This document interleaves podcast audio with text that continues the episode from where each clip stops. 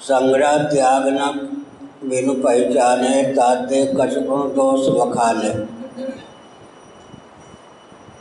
तुलसीदास जी ने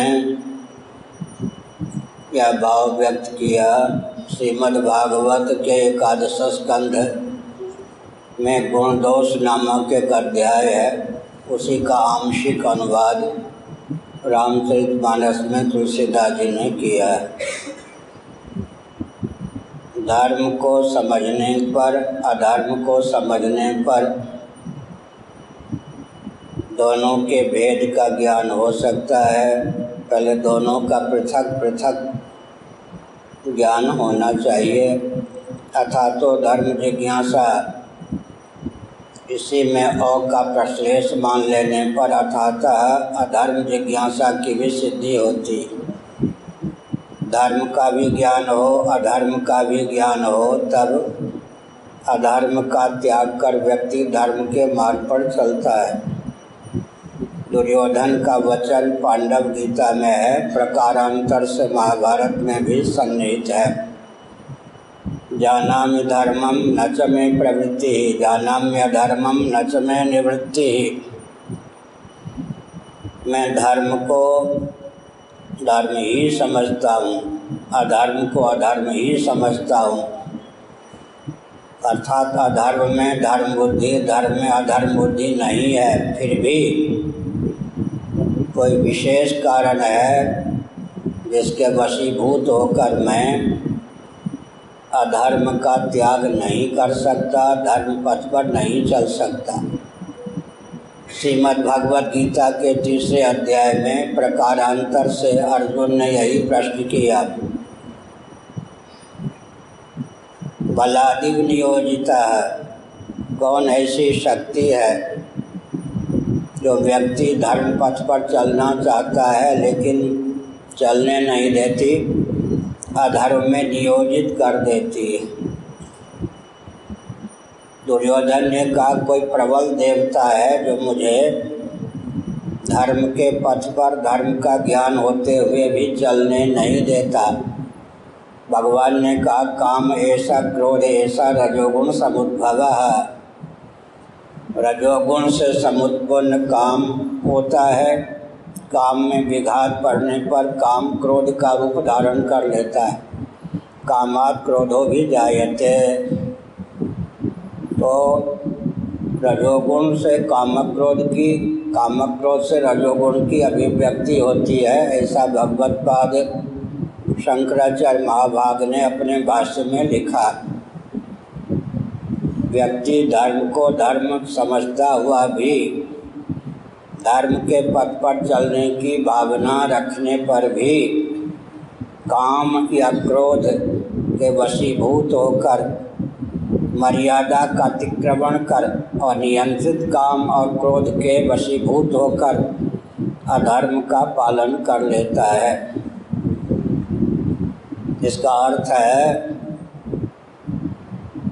आज भी प्रातःकाल मैंने एक प्रश्न के उत्तर में कहा था, धर्म के दो भेद होते हैं।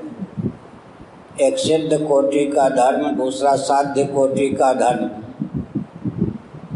सिद्ध कोटि का धर्म उसको कहते हैं, जिस पर किसी वस्तु की सत्ता निर्भर है। जैसे तांबे से बना हुआ यह पात्र है, इसकी सत्ता तांबे के ऊपर निर्भर है, ताम्र धातु पर। इसकी उपयोगिता भी ताम्र धातु पर निर्भर है।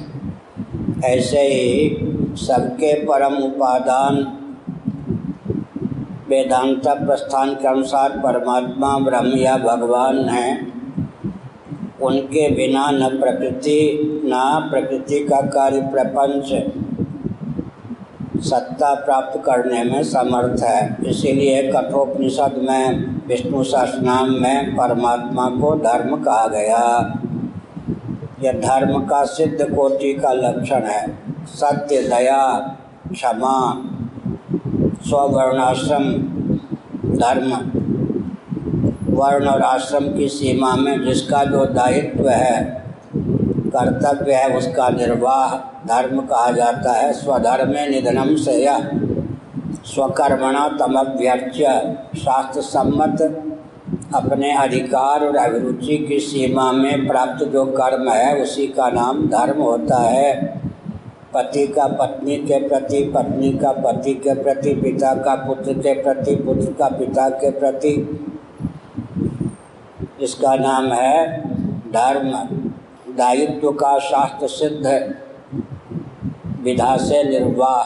शास्त्र प्रदत्त दायित्व का शास्त्र सिद्ध। दायित्व या कर्तव्य या कर्म का अपने अधिकार और अभिरुचि की सेवा में अनुपालन धर्म कहा जाता है।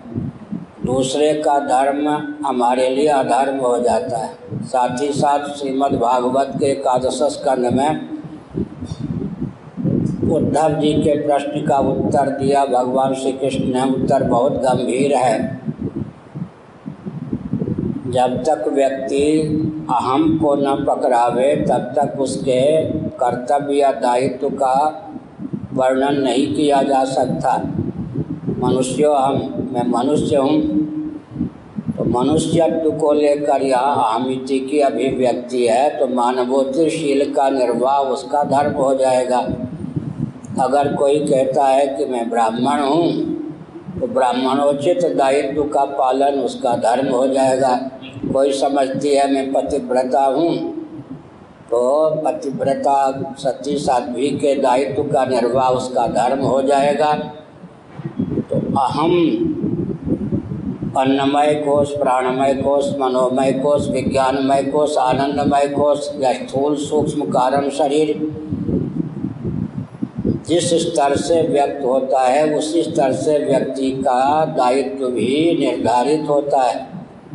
वर्ण के अनुसार, आश्रम के अनुसार, शरीर के अनुसार, इसी प्रकार इंद्रियों के अनुसार, अंतकरण के अनुसार, प्राण के अनुसार और अंत में कहीं आत्मा के अनुरूप ही अहम अर्थ की अहम बुद्धि की अभिव्यक्ति हो तो सकल धर्मों से पारंगत हो जाता है, सिद्ध कहा जाता है। तो हमने बताया कि धर्म प्रधानमंत्री हैं तो शास्त्र की सीमा में उनका जो दायित्व है, उसका निर्वाह करें तो उनका नाम, उसका नाम धर्म होगा। अपनी सीमा में प्राप्त दायित्व के निर्वाह का नाम धर्मानुष्ठान है या धर्म है। दूसरे का धर्म यदि सामान्य है तो हमारे लिए ग्राह्य हो सकता है। दूसरे का विशेष धर्म हमारे लिए ग्राह्य नहीं हो सकता। स्व की सीमा में, अभिव्यक्त अहमिति की सीमा में वेदादि शास्त्र सम्मत जो दायित्व है उसके निर्वाह का नाम धर्म है। इसके अतिरिक्त दूसरे के दायित्व का अगर हम पालन करते हैं तो उसके लिए वो धर्म होने पर भी हमारे लिए अधर्म हो जाता है। पर धर्मो भयावह। अब अधर्म और धर्म सिकता खाण और रेत दोनों मिला के छोड़ दें। सूक्ष्म पिपीलिका जो होती है, उसमें यह क्षमता होती है, खाण खाण को चट कर जाए रेत रेत को छोड़ दे, दूध और पानी को मिला के रख दें हंस में वह क्षमता निसर्ग सिद्ध होती है। दूध दूध को पी ले, पानी पानी छोड़ दे। मछली में भी यह योग्यता होती है। तो व्यवहार में धर्म, अधर्म कहीं मिले हुए भी हम उसमें देश विशेष, काल विशेष, परिस्थिति विशेष में, व्यक्ति विशेष के लिए जिस दायित्व का निर्वाह आवश्यक है, उसका नाम धर्म हो जाता है। एक ही व्यक्ति के लिए कालक्रम से धर्म भी बदल जाता है। इसका अर्थ ये हुआ कि दो प्रकार का दायित्व प्राप्त है, उसमें बलाबल का निर्धारण होता है। वर्तमान परिस्थिति में जिस दायित्व का निर्वाह हमारा कर्तव्य सिद्ध होता है उसका अनुपालन। धर्म है, मोटी पहचान महाभारत के अनुसार यह है, योग दर्शन के अनुसार यह है कि अहिंसा क्या है, धर्म है, क्यों? हिंसक भी दूसरों से अपने प्रति अहिंसा की भावना रखता है। अहिंसा परमो धर्म। सत्य धर्म है, क्योंकि अव्वल दर्जे का एक नंबर का झूठ बोलने वाला भी दूसरों से अपने प्रति सत्य भाषण की भावना रखता है। एक नंबर का चोर भी यही भावना रखता है, चोरी करके लाई गई सामग्री को कोई ऐसा चोर न सिद्ध हो जो चुरा के ले जाए। अव्वल दर्जे का एक नंबर का व्यवचारी भी हमारे, हमारी बहू बेटी के शील का कोई अपहरण न करे, यह भावना रखता है। लूट कर धन इकट्ठा करने वाला व्यक्ति भी लूटी हुई सामग्री को कोई लूट कर न ले जाए, ऐसी भावना रखता है। तो पद्म पुराण ने कहा, आत्मन प्रतिकूलानि परेशान न समाचरित। भगवद गीता के छठे अध्याय में भगवान श्री कृष्ण का वचन है आत्मोपमेन सर्वत्र समम पश्यति अर्जुना। सुखम व यदि दुखम संयोगी परमो मत। तो इस प्रकार से धर्म और अधर्म की पहचान करके फिर वो बल और वेग हो, सत्संग, स्वाध्याय, सदाचार के बल पर, संयम के बल पर, शुद्धि के बल पर कि जिसको हमने धर्म समझा है, उस पर चलने की, उसको अपनाने की क्षमता भी हो। नहीं तो पांडव गीता महाभारत के अनुसार जाना में धर्मम नच में प्रवृत्ति जाना में धर्मम नच में निवृत्ति। यथा नियुक्तोस्म तथा करोमि, यथा नियुक्तोस्म तथा भवामी स्थिति हो जाती है। भगवान वेदव्यास ने महाभारत में दोनों भुजाओं को ऊपर उठाकर आज से पाँच हज़ार वर्ष पहले की बात है, कहा ऊर्ध्वाहुर्विरौ में स न च कश्चित् शृणोति में। किमर्थम न सेव्यते।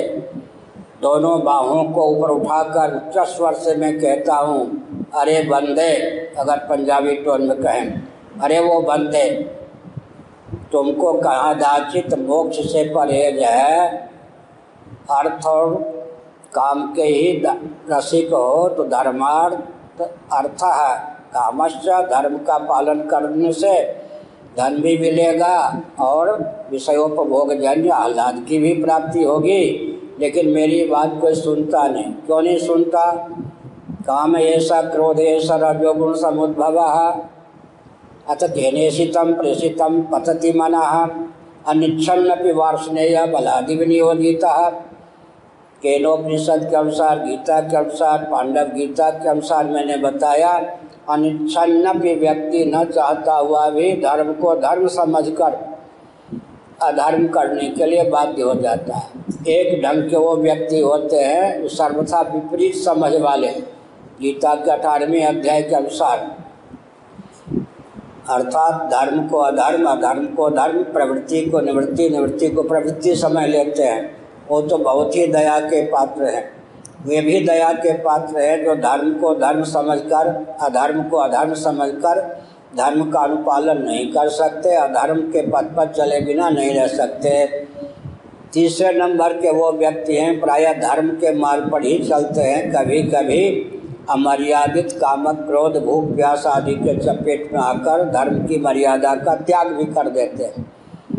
उत्तम कोटि के वो व्यक्ति हैं, कैसी भी विषम परिस्थिति हो देश काल परिस्थिति के अनुसार जो धर्म का निर्धारण किया गया है, उसी का पालन करते हैं। और कोई प्रश्न?